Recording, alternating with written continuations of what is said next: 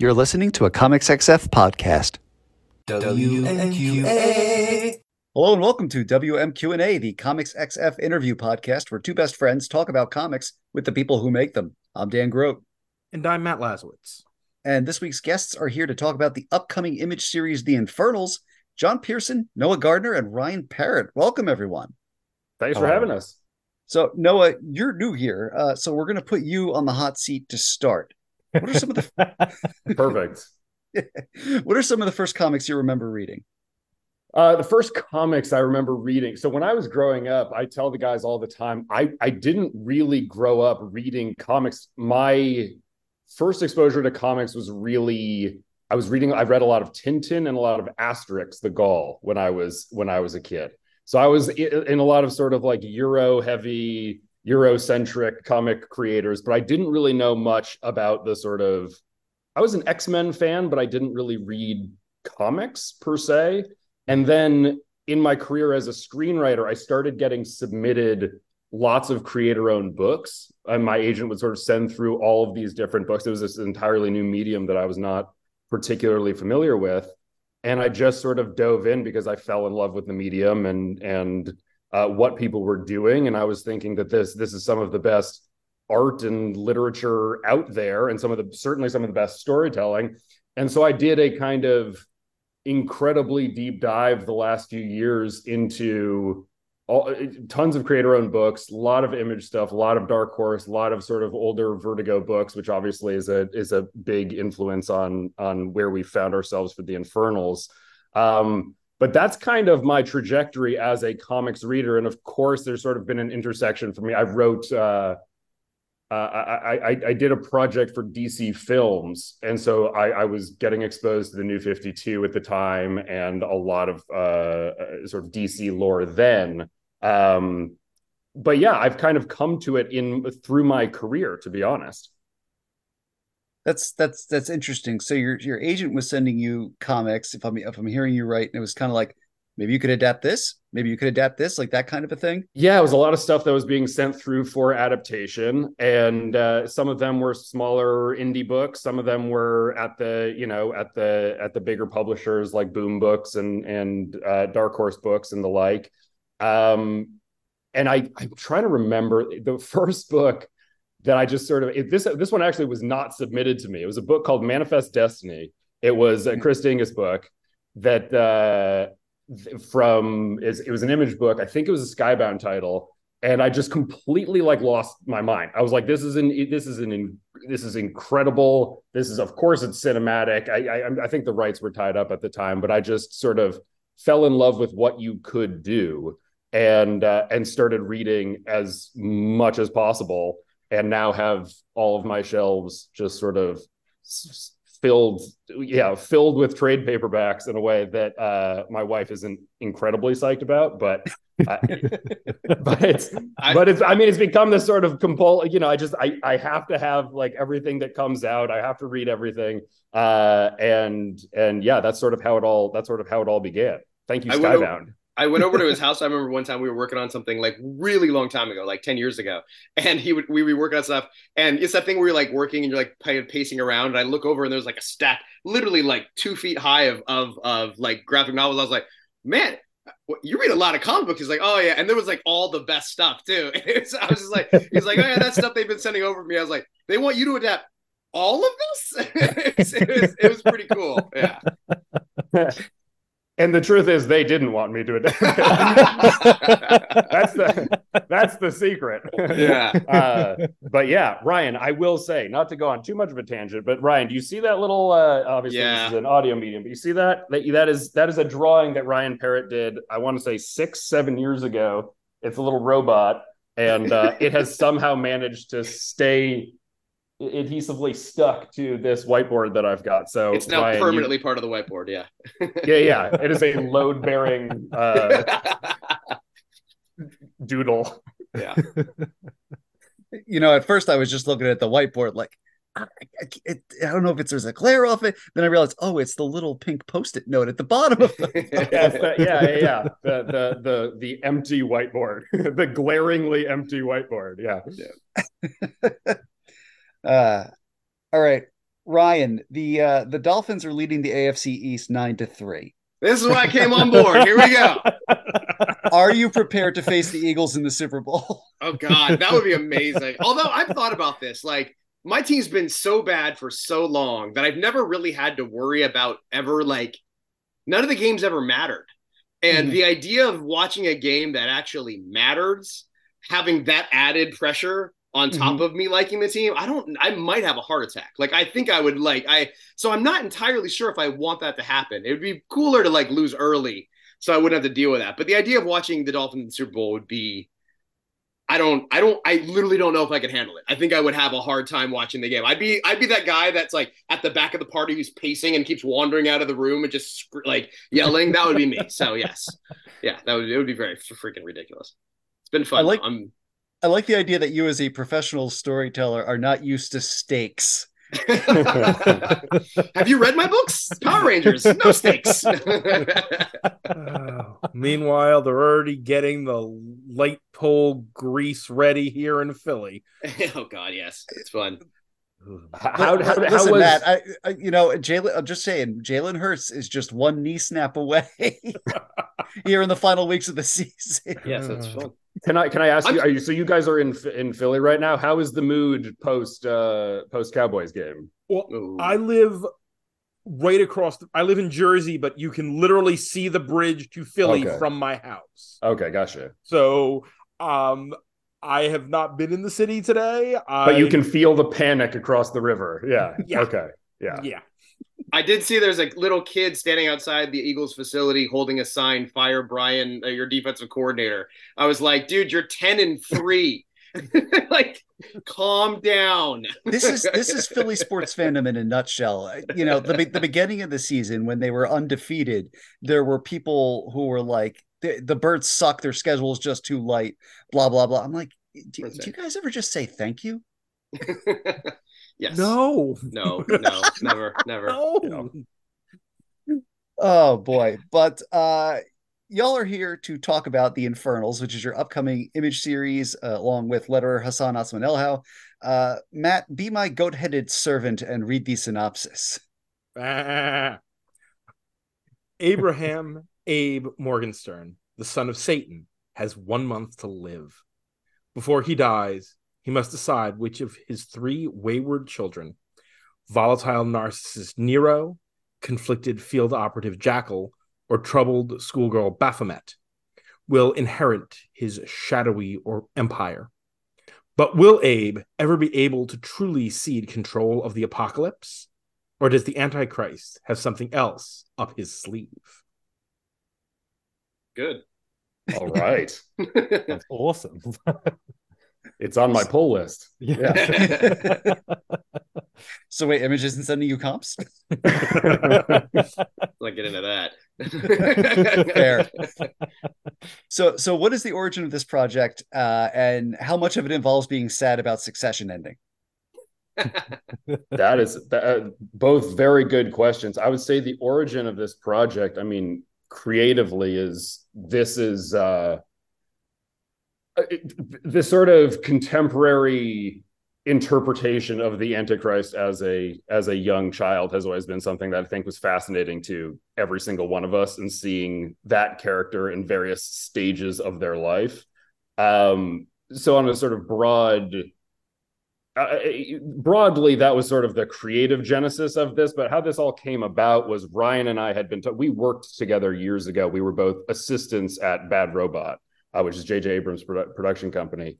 And we'd been talking for many years about doing a comic together and we've worked on features together. We've we've kicked around tv ideas before. And this was the first time where i, I said look I, as i was sort of reading more and more comics and falling in love with the medium uh, and of course love Ryan's books, uh, and we would talk story all the time. We said, hey, maybe we can come up with an idea together, and I would send him lists of various comic ideas. And you know that like email response that you get that's just like as tepid as humanly possible, where it's just like, yeah, it's cool, it's all right, like sure, like maybe maybe that maybe that one like i don't know keep noodling and so i was like all right well none of these are landing and then one day uh we had been talking and i and and I, I think I had just rewatched The Omen, certainly was watching Succession, uh, and just sort of was thinking about different phases of life and realized that I'd never seen the Antichrist as somebody who was older or as somebody who was aging. Uh, and reached out to Ryan and said, "Is this something?" And immediately he gave me like an actual fuck yes, let's go, let's do this thing. and so you know, yeah, that that, that was I a, think my- that was a distinct difference.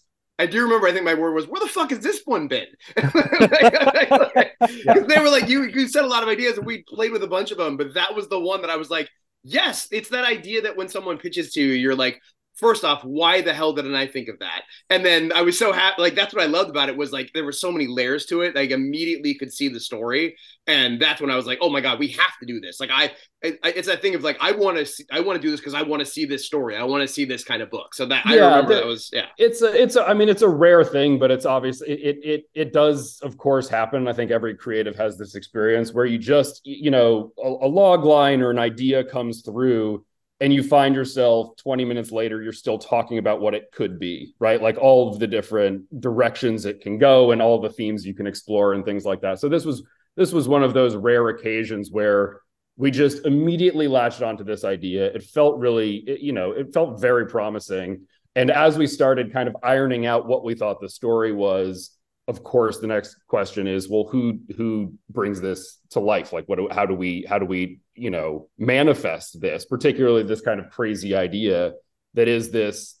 hybrid of kind of dark fantasy and and more grounded sort of corporate intrigue and corporate drama and both of us had seen John's work in the Razor Blades anthology, and I think Ryan, you'd been familiar with some other stuff John had worked on. We were like, that is ex- that is exactly the vibe we are going for. There is no way this dude says yes. Yeah, But we're you, gonna you reach- texted me. So no text was like. "What do you think about John?" And I was like, "We're not gonna. He's not gonna do this." Like, I, I was like, "It's cute. If you want to email him, go for it." But he's not. Yeah. Gonna, there's no way this is gonna happen. And I was already making like a list of other people. it's I just there's no way. Well, it was And- it was so yeah. yeah. It's I mean, this Yeah. is of course my my first. um I, I've kind of dabbled in in writing some comics before and working with some really wonderful artists, but uh, this was the first time that it felt like we could really get something off the ground.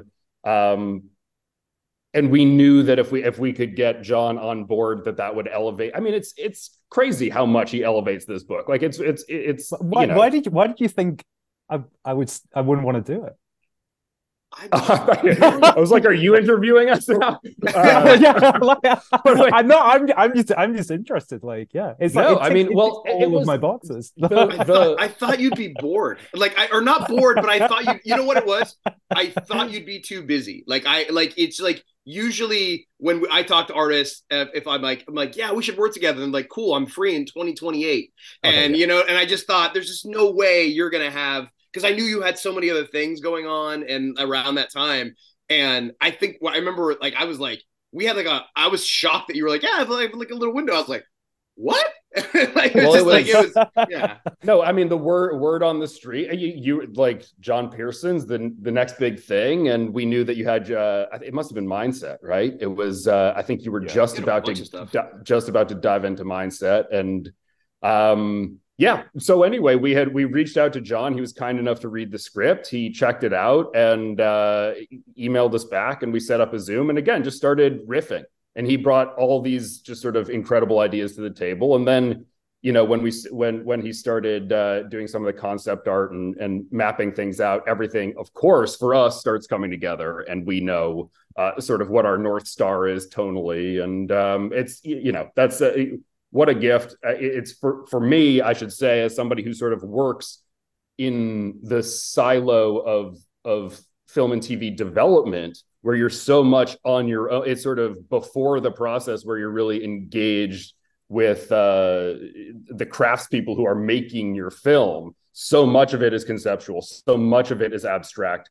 Of course, you can be developing with a director, multiple producers, a lot of different executives, but you really are doing it sort of in theory. And this was my first experience with with with somebody rendering what I'd written and and bringing it to life. And obviously, there's nobody who does it more vividly than John. So that was, uh, I, I mean, an extraordinary experience. Has been a lot of fun. and to say it, John's the reason the book got greenlit. Like we we pitched it, so I like pitched Eric Stephenson kind of on the fly. Okay, I'm gonna tell this really quick that Eric's not gonna like. okay, so we so we pitched him. I kind of half pitched it. It's like, hey, I want to do this book, and he was like, cool. And I, but he didn't really pitch the logo. We're just pitch the log line. So I go up to. I was at I can't remember what Comic Con. I think it was in Seattle, and I go to dinner with Eric Stephenson and Kyle Higgins, and we're having dinner. And I'm gonna pick, and I have, and John's done like the first five pages of the art, so we have that ready. And we're sitting across from him, and uh, I'm like, I want to pitch him the book at some point. And it's like, uh, Kyle's like, yeah, just wait. And at one point, Kyle goes to the bathroom, and at that point, oh no, I'm sorry, right before that, we're sitting there, and and Eric's were like, "What are you guys watching on TV?" And I'm sorry, Eric, if you ever hear this, he's like, "Yeah." He's like, "You know what show I don't like? I don't like Succession." and I was just like, oh shit. Like he's just he's just talking about kind of why he doesn't love it. And I'm literally holding the the book that I'm about to pitch him, which is about succession kind of thing. And he and then Kyle leaves the leaves and I'm like, well, can I kind of and I show him the art and and he goes, and I'm like trying to figure out a new comp because I'm like, you know, we were kind of calling it like supernatural succession a few times. I'm like, what's another show that I can talk about? And he starts looking through the art and he's like, oh, this is awesome. We're totally going to make this. And I didn't even have to pitch the succession part. So I was like, oh, thank God, John, you saved us again. I will so, tell, I will, I will tell you as somebody who was receiving the play by play of this dinner, there's, there's, there's also, there's also nobody in the world who's more sort of emotive over, over text. Well, not emotive over text, but you can tell what they're feeling. So I was like, Ryan, hey man, how's it going? He's like, not the best. I was like, oh shit. Like, I don't know. I don't know. I don't know what that means. And then obviously five minutes later, he was like, yeah, yeah, yeah. But then I showed him John's art and we're, we're, we're, we're totally clear. Yeah. yeah. That's sec- it's the second page, the, the, the, that, the, the anti-nativity that I think really, yeah, the, the demonic nativity, which yeah. I, my God, when, when John first sent us that page, man, that was, I was like, oh, we're good. This will be yeah, fun. time yeah that that you know the book's coming out in february but but uh, seeing that scene in the first issue just in time for christmas uh yeah really gets you in the spirit. Exactly. Uh so uh, noah how much of an education was this for you working on this book and and, and making a comic? Um i mean it's an ongoing education. It's it's it's uh it, it's you know the basic principles of storytelling apply of course and so there's a degree of intuition i think that you can kind of bring to it having worked in in other media but um you know i it, that that's part of the reason why it was so helpful or has been so helpful to have ryan there. I mean there are there are things that are just sort of like the basic nuts and bolts operational elements of writing a comic where i remember one of the first i thought i was writing something that was like extremely brief and very clipped and Ryan was like, yeah, this is about 200 words too long for what can fit on a page. and so of course there's there there's the actual sort of mechanics of writing for for comics that are a little bit different. I think those you you know, I, I kind of got into a rhythm rather quickly. Uh, but still am learning what works. What comics is all about what doesn't need to be said or what doesn't need to be, you know, sort of uh yeah, overtly stated. Uh, and I would say that applies largely to to any written medium is you know it's always a balance of what you need to show what you need to say what you don't need to say what can be done in suggestion.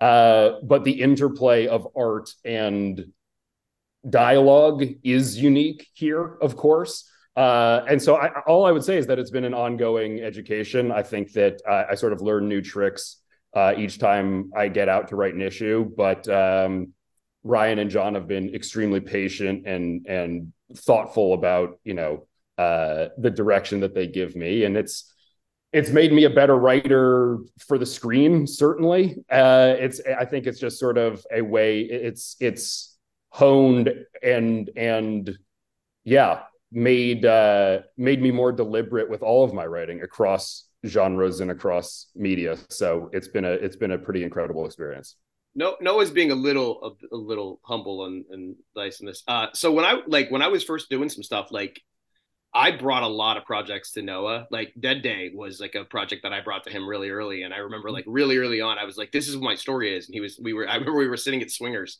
and I was like, "This is my pitch," and he's like, "That's not right," and I was like, Which, "Oh, okay." by the way, for people who don't live in Los Angeles, I feel like I should clarify what swingers. oh, sorry, we were Valid just point. sit. We were just sitting at Swingers for our weekly lunch.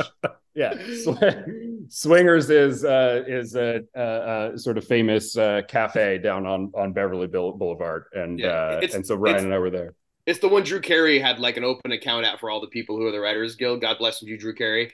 Uh, but anyways, sorry, we were sitting there and, and I pitched him like the project, project, like the story, and he was like, "No, no, no, that doesn't quite right." And then basically pitched me back the entire concept, and I was like, "Oh, that's way better." So like he's done that several times. Usually when I'm in trouble, I call Noah and I'm like, "Hey, I'm having this problem," and he's very, very good at sort of taking your the germ of your idea and sort of reframing it in a way that helps as a, from a perspective. So it was fun. That that's one of the reasons I was so excited about doing a comic with him because I knew he'd be great at it. The fun part though was like we were writing, we'd write scripts or something together, and I'd write a scene and I'd send it to him, and he's like, "This is good."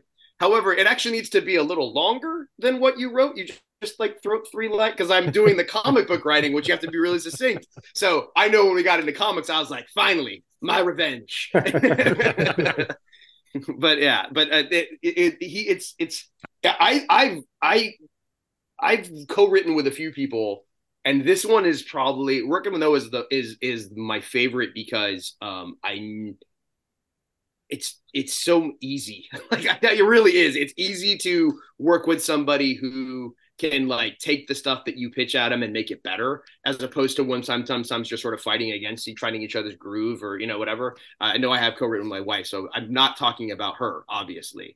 That's a fun and wonderful process that only is beneficial to both of us at all times. Um but but yeah writing with Noah is better than writing with my wife. I'm kidding. I, I- think from my perspective as well, that I can tell when I get the scripts through that you're both just having the time of your life doing this. It's like, I mean, I've, I've only ever worked with a, a single writer before, never kind of a pair. So not only do the scripts come through and they're like fully fleshed out, and I can tell that you've been kind of having this ongoing dialogue between yourselves, but they come through and they've just got so much fire and impact because I can I can just picture you both like being little kids like in your room just like yeah and then we're gonna do this. And it's I'll, I'll read each script and I'm like this is amazing. I'm like I'm so stoked that these guys are just having this much fun on this comic. It's yeah it's a pleasure for me to as, a, as an artist to kind of get those through and, and read it. John, I was kind of curious, you know, what was the the character design phase like for this? You know, did you spend a lot of time looking at biblically, accurate demons and such or staring at Hieronymus Bosch pa- paintings for inspiration? Uh, both of those things, yes. Um, the the biblically accurate angels um, in the first issue that was probably one of the most researched things because we we wanted um, a lot of angels from different cultures and um, also with the demons as well. It to be not just from a kind of stereotypical Christian standpoint. We wanted it to be across kind of a lot of viewpoints.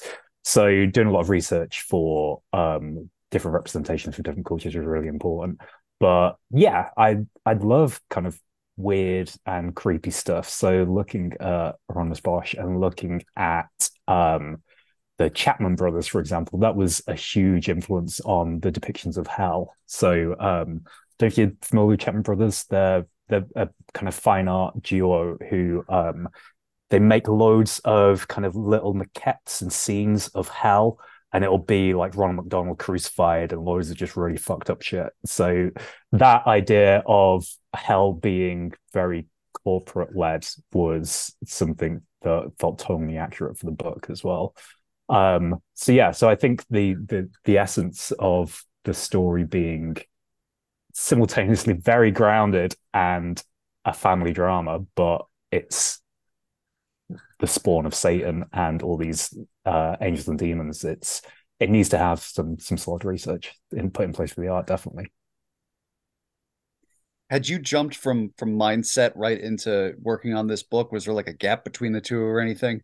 Uh, it was it was pretty much straight away there was a few um, kind of shorts and, and different kind of little projects that I was doing. I was doing some stuff for for Z2 and kind of a few other little short projects. But yeah, it was pretty much going straight into this one as well. Um, yeah, because I, I, knew the approach for this, I wanted to um, have it pretty high level in terms of the rendering and painting. I wanted to give myself as much time as possible on it.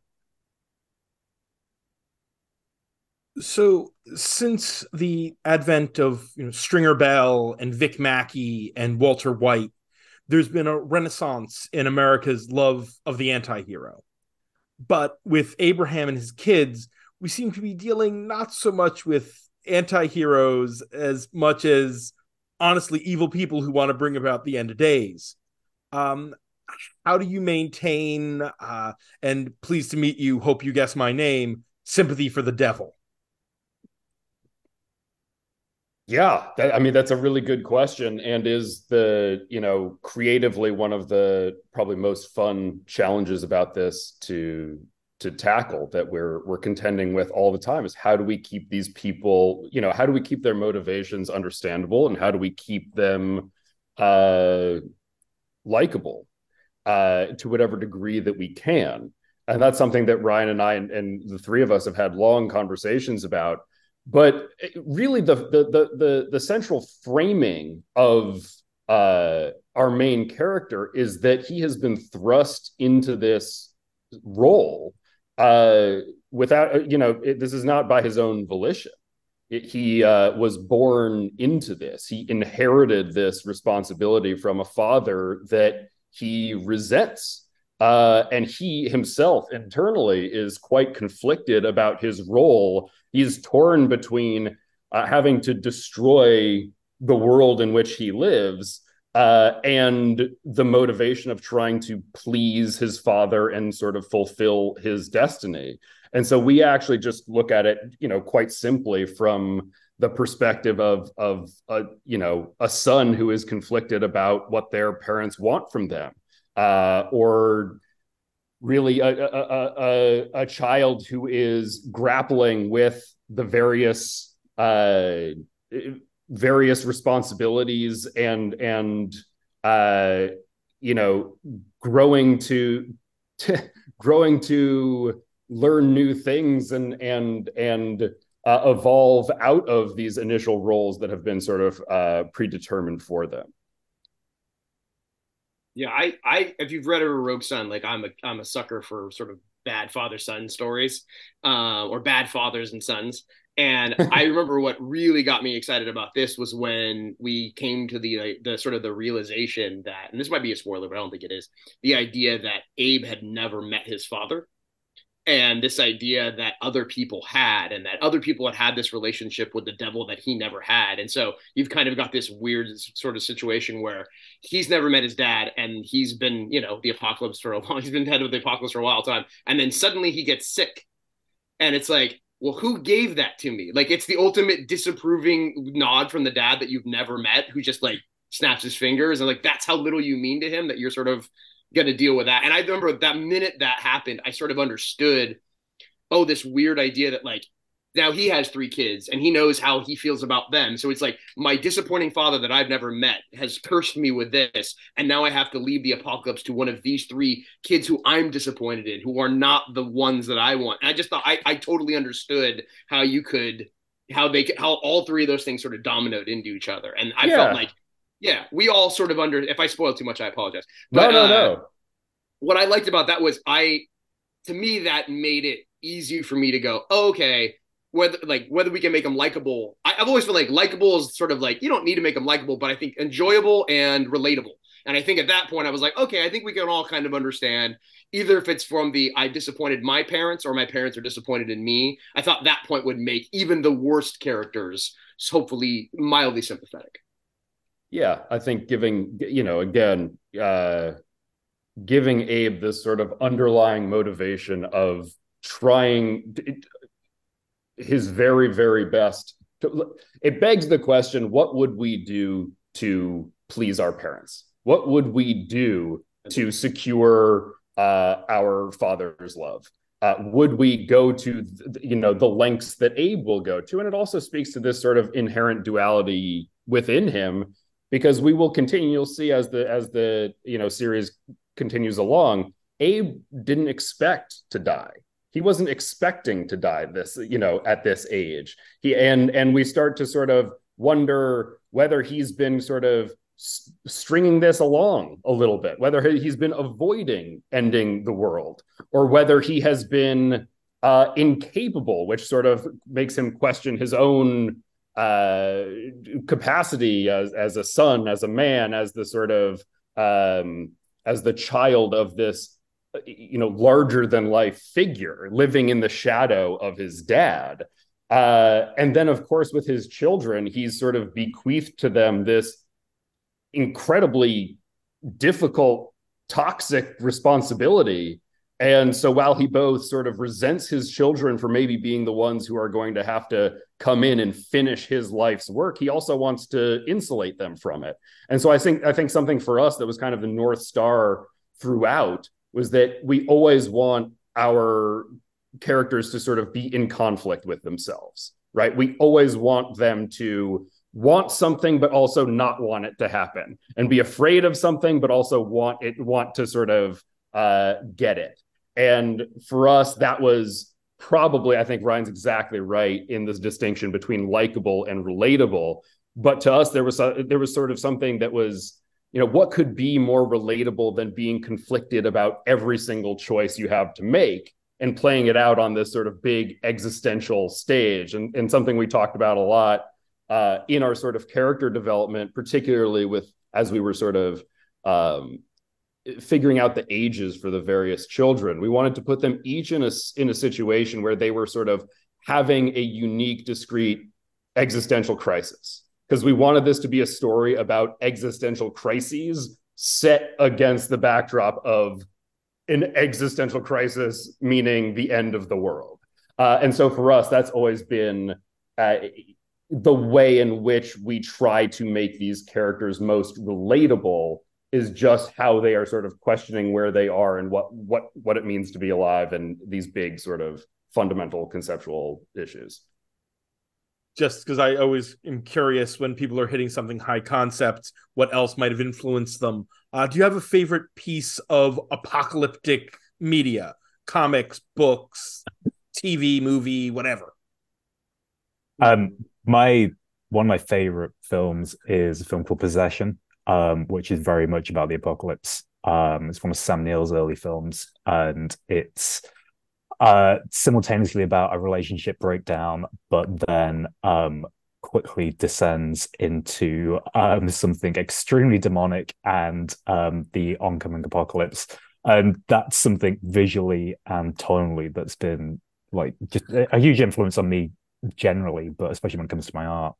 Um, I'm a, a, huge horror fan, but that film especially always struck a, a, chord with me because it was something both relatable and um, weirdly disturbing, and it does have that ex- existential dread. So yeah, so I think that's my um, choice of the apocalyptic um, media.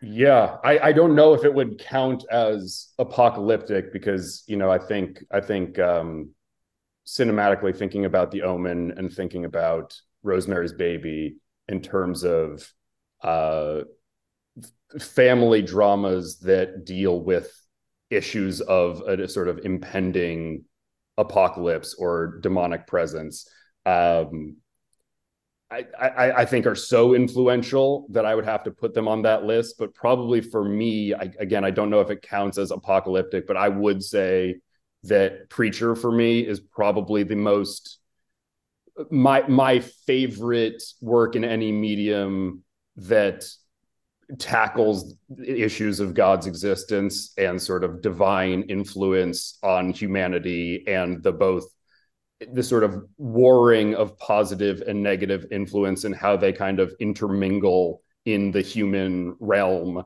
uh, and drive us sort of towards destruction. that uh, you know, I I probably have never, I probably have never, you know,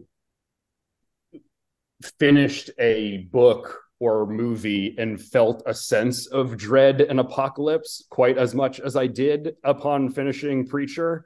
Uh, I don't know whether or not that's the intention, but the sort of darkness explored uh, about the human condition, I, I, think, was quite apocalyptic and certainly, uh, you know, a, a huge influence on what we're trying to do here. Mine is not nearly as cool. uh, there was a movie from what year was it? 1995 called The Prophecy, starring Christopher Walken. Oh hell yeah! yeah, where he plays the murderous angel Gabriel, and uh, but it does have Casey Jones in it, so that's cool. Uh, but that movie is kind of ridiculous. Um, but behind sort of the ridiculousness of Christopher Walken, you know, play bringing people back from the dead and being just being Walken. Um it has a lot of really cool ideas in it. Um the idea that angels wouldn't like humans because humans were placed ahead of them like they are permanently serving and that, that god would love us more. The idea that um this idea of a second there was like a lot of really fun big ideas in this sort of post-apocalyptic not but, like angel apocalyptic story that i've always sort of liked and and so we've got like a lot of that and sort of the structure of heaven and hell. So i think there's some stuff from that i think that was sort of like in the back of my head when we were playing on this. Like one of the early concepts that that that i remember noah kind of pitched me was this idea of like the corporatization of of hell. And there's whenever we could find ways of like taking that idea and making it more there's a really is it, is it issue two or three that has like that. the it's, t- uh, it's two. Issue two? it's issue two. Yeah yeah no, issue but... two. I won't spoil what it is but there's like a really weird like the way that you would contact the devil is very odd like I, I kind of, it's just like this idea of like the the idea that devil might have a receptionist is kind of a fun idea to me. So like you know like there's that concept. Like there's like whenever you can find those weird things that sort of tie the the the sort of like the hierarchy corporate world with like the weird supernatural things. Those fun elements, I think. And there's some stuff from the prophecy that I remember was like in the back of my head. So yeah, and I will I will again uh, to I, I, will say that to to see John's artwork for a, this convergence of sort of the like weird mundane corporate world uh, with the sort of bigger cosmic apocalyptic imagery is incredibly cool. So you you get a scene. I don't think this is much of a spoiler, but you get a scene of like literally human sacrifice as a method of contacting the devil, and then of course his sort of representative is the one who comes through uh as the yeah exactly as the sort of like it was uh, like thank you for calling. He's so busy. It, the, it, the, the it, yeah the administrative uh uh re- representative. Yeah exactly. Um i mean i mean for point, me that's that stuff just feels um it, it's almost second nature. If you think about big corporations and big business it is this huge kind of lifeless, all powerful entity. There's no like face to it, but it's um it's something that always feels akin to having the same level of perceived evil as something like the devil. Yeah. Um so yeah, so it's uh it, it it feels great to be able to to illustrate that and kind of draw those parallels. Well, not to not to not to, to you know like, you know worship him too much, but that's the fun thing about working with John on this a little bit is like I've worked with, and this is not to diss any of the other artists I've ever worked with. I've worked with some incredible, I've worked with some amazing artists. But the fun thing about this particular project is it's the first time I've ever given pages over, and I don't. Okay, I hope this is a compliment. But there was a filmmaker named yeah, there's a filmmaker named Tarsem. Do you guys remember Tarsem? He did like The Cell and The Fall. And yeah, yeah. That like I equate you a little bit to that, where it's like I have a feeling I've read those scripts and then seen those movies. They are not the same. And like what's fun mm-hmm. about when we give you those scripts over, like I don't know how you're going to interpret them.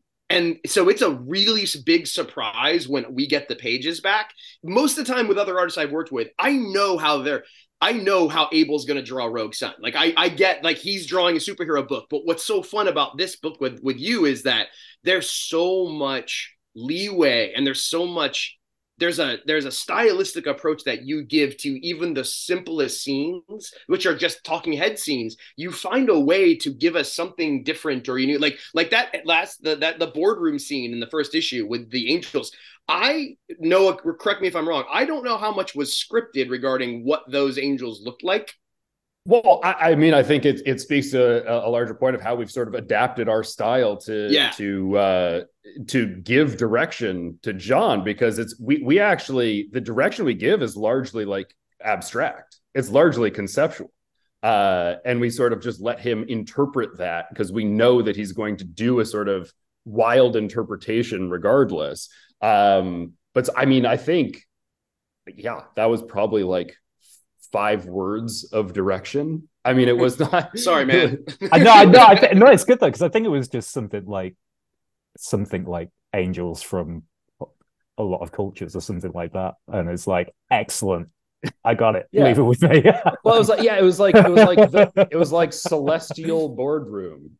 Go. Yeah, but to be fair, like with sometimes when you give those kind of prompts to to artists, they don't they don't take it and run with it. They do what they they take they do the job and it looks good and it's great. But that's the thing that's so fun with you. Like there's this there's some stuff in like there's a garden. I think it was in issue two or three that I'm like, oh my god, like you're like it's just it's really exciting as a as the writer on the other side to see where you go. And I, I've always heard people say that you know you know, in like the way that you equate comics and, and movies and TV is like that the artist is the director. And with working with you, it really is the first time that I've ever seen like, oh man, this must be what it's like when you hand over your script to a big time director and they're gonna take it and they're gonna they're gonna transform it and make it better than it was. Like it really is it's a really fun process for me. I've never I've never had this before, and it's and, really, and really just fun. to just to tease briefly this this double page spread that we have in um, in issue two, which was when again when it came through and and John had interpreted it was just mind blowing. But the idea was for us, you know, at at Abe's compound, his estate, which is called Bethlehem. Uh, it, Ryan and I were talking about Bethlehem, so, Florida. yeah, which, which is which is very specifically set in Florida for reasons that we don't have to dig into. Uh, yeah, but in West Palm Beach. But uh, we were talking about sort of what would a sculpture garden look like right at the at the house of the antichrist. And what we landed on was okay well each one of these sort of statues is going to be of uh sort of uh representation of of one of the seven deadly sins all of which are sort of the nine princes or seven princes of hell. And uh and so we really again just to speak to sort of con- conceptual direction that we give it was really to john like draw lust, draw gluttony, draw as statues. And he kind of took that and obviously made it his own. And it's one of the it was one of the radder uh, images that we've gotten back and and totally blew us away and are very excited to share that one because it's super cool.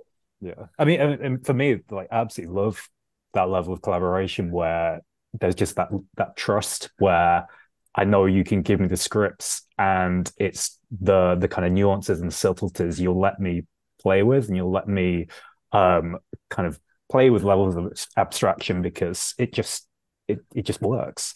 Um yeah, the the that scene in the garden that was so much fun just kind of thinking about how they could be depicted in statue form.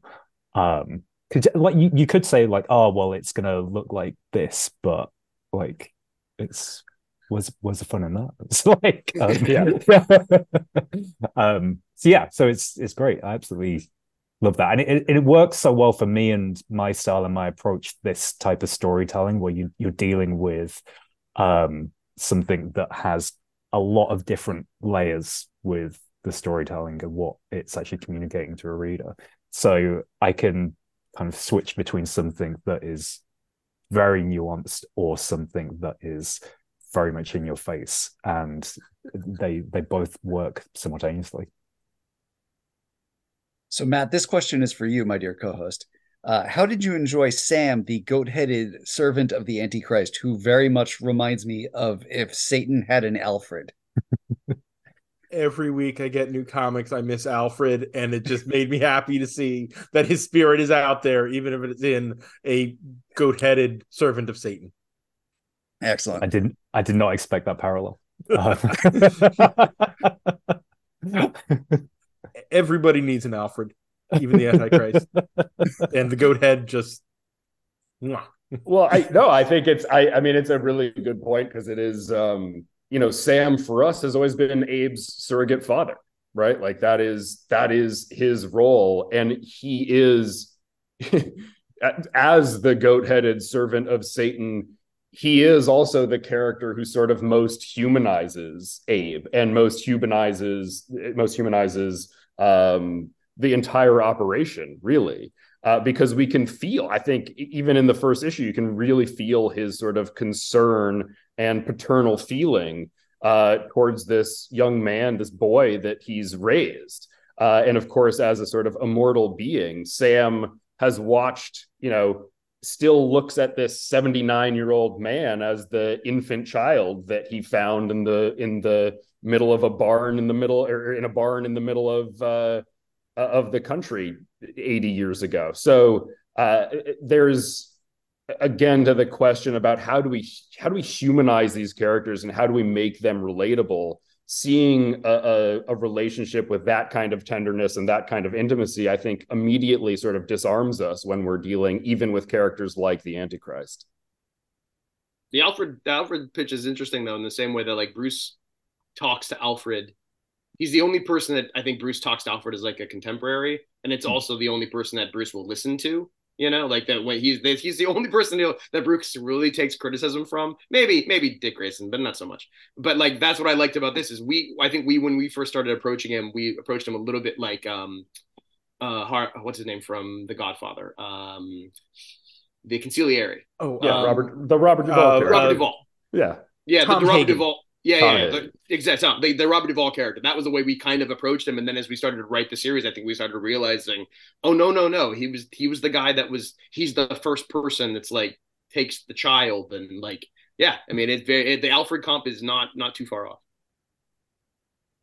Uh, John, I know you've worked with uh, Haas before, but Noah and Ryan, how did you enjoy working with uh, the mad genius of lettering? Uh, I have started to slowly come around to the idea that, not, it's like it's slowly come around. So like such an asshole. Um, how important lettering is in regards to I think lettering is what makes a book look professional or not. I, am not to say that the art isn't, but art can be so stylized. You know, you can see there's so many different areas, but lettering kind of has to be at a certain level for the book to be taken seriously. Mm-hmm. And this, I remember the first time we got some of the pages like that. I think that's that first panel, or the second or second panel where the where the his uh, Abe's mother is like going through the convulsions and the way that he had I could feel the breath in the way that he wrote the things and some of that was I think Noah scripted that well but like I was a really and I really do feel like like with this lettering like he really does it's like another character in the story. Like it really does. If someone else came in and did it I don't think the book would be as good. I know that sounds weird but I mean I, I, yeah. Go ahead John. I, I mean I think like with Haas like he's I've worked with him on, on quite a lot of things, but the the beautiful thing about him is he works endlessly at getting a lettering style that works sympathetically to my art style. And um that's that's hard to do because it's I, I don't necessarily have an art style that is um what I'd call standard. So something that works well with it and it's not kind of clashing with anything. And again, he can be as fluid as I am with the art approach. And yeah, he just does a fantastic job, and he loves to to conceptualize it and talk about it and think about his decision making. And it's fantastic. It's not just him sticking the letters on the page. He really does think about how it's going to add to and elevate the storytelling through the lettering. Um, I, th- yeah. I, I, think that's yeah. I, what I was going to say dovetails completely with what what John just said, which is that uh, you, you know working with Haas for me has not just been in sort of exercise and similar to to working with John, where you're just sort of seeing these unexpected ideas come back that absolutely elevate everything and enrich the sort of tone and texture of what you're going for. So he really, I mean, he gives it a dimensionality that, of course, we otherwise wouldn't have. But for me, as sort of more, uh, you know, of a novice in this arena, I've also been sort of struck by how much Haas's lettering has shown me what you need and don't need on the page. To go back to the conversation we were having earlier of just like he has such a good sense of rhythm and cadence to to what the characters are saying that he, every now and again he would send back he would send something back and I would see the balloon and I would go I can tell that Hass didn't, you know, like he didn't want those last three words. He didn't need them. and that was a way that I could then go, okay, uh, let's let's cut that.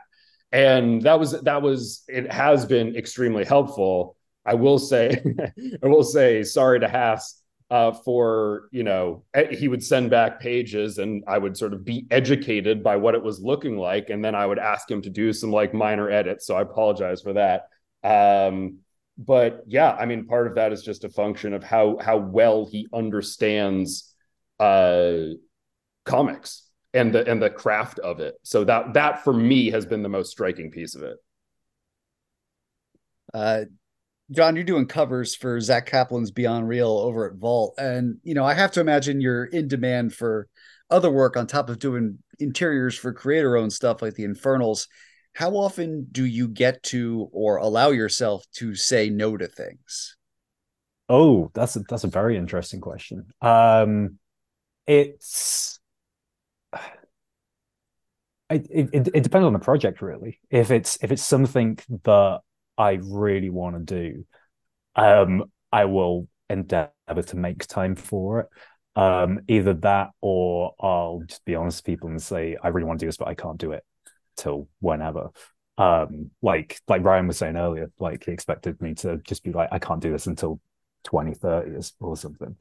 Um, so yeah, it's it's um it gets harder and harder the more work that comes in. But um I I I'm a, a sucker for just driving myself as hard as possible as well. So I think in in in all honesty, I just need to take more time off and probably should take on less work. But um, yeah, I I tend to work a little bit faster now. Um, I've got a great assistant who helps me with a lot of the work, Lola. She's she's absolutely fantastic. So she's kind of allowed me to free up a little bit more time. But it's um, yeah, I'll uh, I'll I'll I'll say yes to something um, if I absolutely cannot say no to it. I will move my schedule around.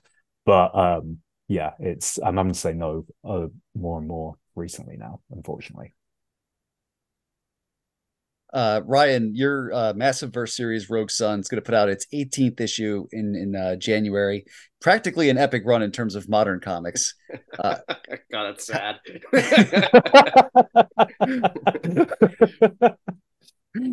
How far into the future are you still looking with that book? Uh, I'm not sure what 19 is. No, I'm kidding. um, I.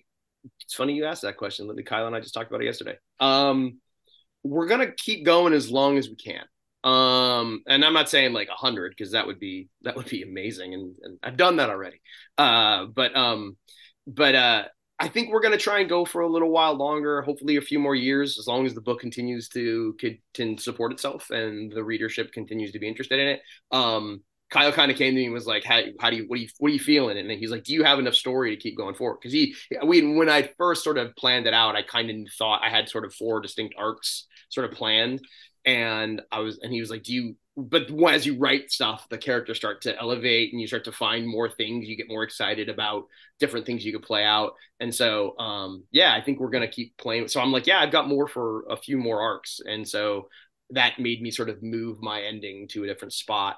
Um, but yeah, I just, I think the, it also working in the Massiverse, I think if it was just me, if it was just Rogue Sun, I think we probably would be starting to taper it down into an ending. But now that you know, I like working with all the guys in the Massiverse. I love doing the Radiant, like all the stuff that Kyle's doing with Radiant Black and and you know with massive, supermassive, and everything. I think and some stuff we have planned for the next year or two. I think the idea is to try and keep it the same size, but to keep finding different ways to explore things and mix media and all that stuff. So hopefully for a little bit longer. Um, I don't know. I love it. It's really fun. It's it's. I still. I mean, I still know it sounds so silly, but I still kind of pinch myself when I like that. this kid came up to me at LA Comic Con and was like, "So wait, he's like, is this in the Image universe?" He's like, "Yeah." He's like, "Did he meet Spawn?" And I was like, "Well, on a cover, like they did on the cover."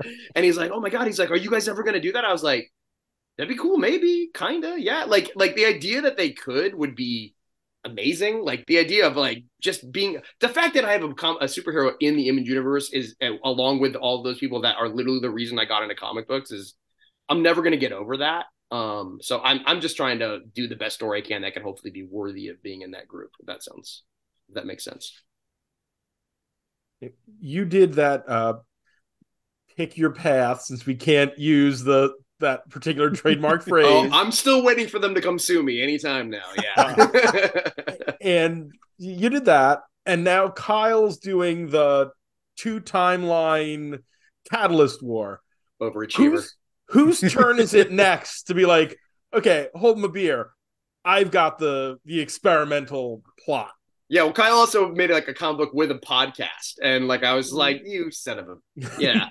uh, I'm doing something in 19 that I'm pretty excited about. Um, that I've been. I there was a pitch that I pitched to DC Comics like when I like 10 years ago, and I was like, I want to do this as an issue. And uh, at the time, it's funny. It was uh, the editor time was like, I don't understand. I was like, all right, this isn't the right place to do that. And so uh, I've been holding it in my back pocket for a really long time. So I'm doing that with issue 19. It's something that I haven't seen done before, um, and something that I think is only specifically can be done specifically in comic books. Um, which I think is always the goal with what we're always looking for is like how can we actually use the medium in a way that's that, that turns us off. That's what I liked about the choose your own the choose your own path version, which was that I felt like that in a comic that works really well. I know other people have done that version. I tried to give it my own spin a little bit and tried to make it narratively a certain thing, and I think that's the fun. And we have something with 19 that I'm hoping it's not as I'm going to be honest, it's not quite as fun I think as the choose your own path, but it's something that I've always thought would be a really fun experiment to do. So we're doing that with 19. I can't spoil uh, it. I'm sorry. uh since we're coming up on the hour here uh you know what is what's something else that is coming up from any of you that we didn't touch on that you want to make sure you get a plug in for? Um i have uh i'm doing another issue of power rangers. I did uh power rangers uh, unlimited uh the morphin masters which is part of the darkest hour I think it's what's called. Yeah, so Darkest Hour Crosslight now. So I'm coming back to do Power Rangers uh, for for one more issue. I think that comes out in February as well. Um, and then I have uh, three more creator-owned books that I will be talking about hopefully next next year. So now with with Power Rangers, was there a moment there uh, where you were like, just when I thought, speaking of the Godfather, just when I thought I was out, they pulled me back in. Yeah. uh, they, it was funny. Like I was, I was at uh, Barcade with Melissa and some other people, and she was pitching me everything that they were doing, and I was like, holy crap, man, you guys are taking that to a whole new level. And she's like, you know, we have a one shot. If you're interested in doing something, it's with it's with the Ranger Slayer, and I was like, yeah, I'll do that. like I was like, that'll be fun. Like it's a one shot. I can do that. That'll be fun. It'll be and it, it kind of it. She was she kind of pitched it. She was like, you know, it's a lot of the things that you set up in the series that you didn't quite get to tie all up. So I was like, oh, that'll be fun. I can kind of come in and do the thing that I hadn't really like. I left it open, hoping someone else would. I basically created a problem and then let someone else from future version person deal with it and now i'm the one who has to deal with it so that was fun. But uh yeah that was why they that was like ah that feels mean to just leave that to have somebody else have to figure that out. So it was fun. But I, will always i you know I, I say i'm out of power rangers but usually when they call and they're like hey we got an idea i was like nah all right, i'll do it. It's fun. It's, it's just a fun it's a fun world to play and the characters are fun. It's nice you know I, I i don't usually say no so.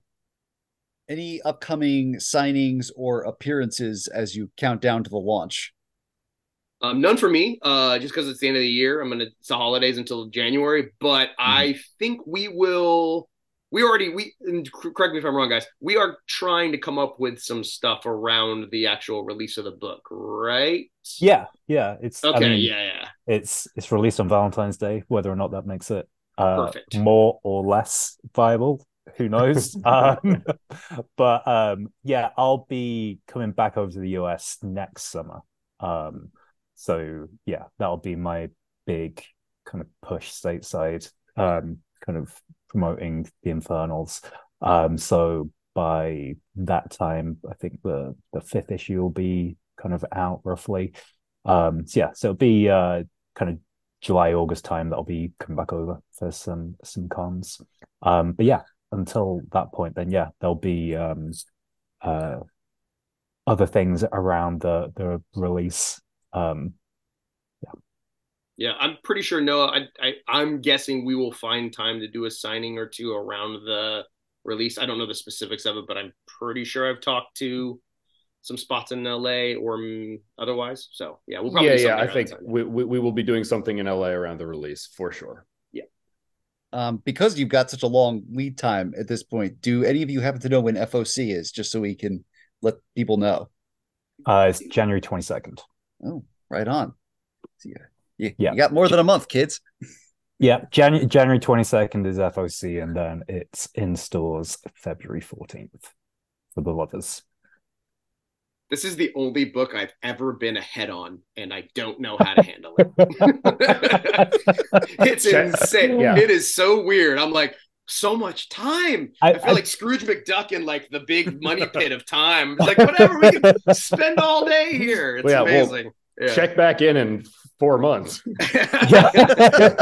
See how It's things coming, are man. It's going. page at Don't time. jinx it, yeah. yeah. This thing happens where we talk. We're like, well, we're you know technically we're like five months ahead, and then the next month it's like, oh no no no, it's okay, we're four months ahead, and now we're three months ahead. It's like, okay, well this does seem to be dwindling, uh, but we're you know we we are we are uh, a, a bit ahead of the game, and I think it's made it easier on our editor, who's who's just uh, who's wonderful and and uh, as organized as a human possibly can be. Um, and we're super excited and thinking uh, thinking about what comes next, just in terms of you know if we if we do manage to hook an audience and uh, what subsequent arcs can look like and um, it's really exciting to think about how this ties up and where it's sort of going to uh, launch us into because there's a whole there's a whole universe here and it's it's exciting to start exploring. Penultimate question. Uh, what are you all reading right now? And Noah, don't make us all look like pikers and say everything. It, uh, what am I reading right now? I am. Let's see. I'm looking around. I have just gotten uh super into. I, I I've worked with a, with a writer named John Lees a bunch. Uh, Yeah. who who's Right. just Recurring terrific. guest on the show. Yeah. that's amazing. Yeah, so we we've worked together, and uh, a- and a lot of his books are are um, his writing has definitely been a huge influence on me, and and I've sort of fallen in love with with his storytelling. And so right now I'm reading a lot of Sink, uh, his book with Alex Cormack, who who is also a friend and and uh, a terrific artist. Uh, I've been reading some. Uh, I read a lot of trades. Um, I don't I don't keep up with uh, as much on the monthly comics, but I've been reading uh, Alex and Rich's uh, Breath of Shadows, which I think is just absolutely terrific. Um, really been enjoying. I guess this is coming out monthly. The Drive Like Hell, which they've uh, got for Dark Horse. Um, so that's kind of top of the top of the stack right now, and I've been uh, yeah, I've been revisiting some some older image titles as well uh, to potentially try to chase down. Um, excellent. Yeah, I mean, I've I've been kind of dabbling with all sorts of stuff. I mean, currently, um, kind of Martin Simmons and James Tynion's Dracula is like fantastic. Um, Zoe Thorogood's uh run on Hack Slash as well is um, it's very Zoe, which is what I love about it. Um, so yeah, so like they're the the kind of two kind of mainstream things, and then a lot of small press really. Um, I've been reading a lot of stuff by someone called Leo Fox. Um, they've done a uh, a book called Goodnight Starman, which is is really really kind of interesting and weird. Um, and uh, a lot of local Leeds creators where I live are just doing some superb work at the minute. So I work with Will Morris, who just did Gospel um, on Image, um, which is absolutely sensational. Um, there's uh, Gemma Sharp, who does kind of really weird, um, kind of sexy, um, pointless comics that are self-published, and then Anna Readman, who's just won uh, the Guardian Observer Prize for um, comics in the UK, and she's a, a a local creator who's just doing really interesting small press work as well. Um, yeah, I'm I'm I'm been trying. I haven't been reading, reading as many comics as I like. Uh, but I started. I just started reading World Tree, the Tynion book. that thing is man. I, I love when I read his stuff because I'm like, damn it, you. It's just like he makes you feel like you're not working hard enough. Also because he's like writing 200 books at the same time, and I'm like, God, and they're all really clever and good. Um, I'm reading Lovesick a little bit by Luana, uh, yeah, yeah, Vecchio, who is does who does the covers for Rogue Sun. She's her stuff. So that's intense. and then um, I started, and then I'm just reading some like non-comic stuff. I'm reading. I'm finally trying to keep up on the Ender's Game projects. I'm catching up all Speaker of the Dead and the Hedgehog stuff like that. So that's taken up a lot of my time. Um, yeah, but other than that, I got to read more comic books. I, I got it. It's a, it's a, it's on my to-do list. Uh, well, gentlemen, this has been a fantastic time. Final question as we release you back into the world. How can people follow you online and keep up with the Infernals and everything that uh, you got going on? Uh, John, why don't you go to start? Go first to start. Uh, you can find me on pretty much every social media platform, just at John J Pearson. It's the same across everything. Um, I'm most active on Instagram. Um, you can also support me on Patreon, where there's uh, some behind the scenes uh, looks at how the Infernals is put together um, kind of the the traditional approaches and the digital approaches. So yeah, go find me. Yeah, I'm at uh I'm on Twitter and Instagram at that Ryan Parrott, two R's, two T's. Um, and then all the stuff that we're kind of doing, you can take a look at it at uh, blackmarketnarrative.com. So uh, and I am I literally have to look up my Twitter handle. Uh, I'm at I'm at Noah G Gardner at uh, on on Twitter, and uh, not super duper active, but definitely there will be some more announcements um, regarding Infernals and and and some other cool stuff. And uh, in the new year, I think post strike got a lot of exciting announcements coming in the in the film and TV space as well. So follow me there for that. Uh, again, it's Noah G. Gardner. I, I, not just Noah Gardner. All right, guys. Thank you so much for coming on the show. All awesome. right, Thanks for having us. Thank, Thank you. you. Thank you very Appreciate much. it. That's it for this week's show. As a reminder, WMQ&A is part of Comics XF, where you can find this podcast along with our sister podcasts, Battle of the Atom and Bat Chat with Matt and Will, a Batman ranking podcast co-hosted by Matt Lazorwitz and Will Nevin. You can listen to WMQ&A on Apple Podcasts, SoundCloud, Amazon Music, Audible, and at comicsxf.com, where new episodes move Tuesday mornings. You can support WMQ&A at patreon.com slash comicsxf, where a dollar donation gets you a shout out at the end of every episode. A $2 donation gets you early access to WMQ&A and a shout out at the end of every episode. A $3 donation gets you a sticker, early access, and a shout out. A $5 donation gets you access to our monthly bonus podcast, Our Son Pete, a deep dive into the comic appearances of British mutant super spy Pete Wisdom. A $25 donation lets you request a primer, one of our custom reading guides for a series, character, or creator at Comics XF, and a $50 donation lets you advertise on the show. Big thanks to our patrons Lisa Slack, Will Redman, Tobias Carroll, Natalie Jordan, Mike Sagawa, Will Nevin, Liz Large, Asimov Fangirl, Carla Pacheco, and Robert Secundus. You're all special, and we love you. You can follow the podcast on Twitter at WMQ Comics, me at Daniel P. Grote, Matt Lazorwitz at MattLaz1013, and ComicsXF at ComicsXF. You can also follow ComicsXF on Facebook, Instagram, and Blue Sky. And until next week, remember, Rob Liefeld's greatest contribution to comics isn't Deadpool or Youngblood or even Major X. It's his impression of Todd McFarlane. WMQ&A.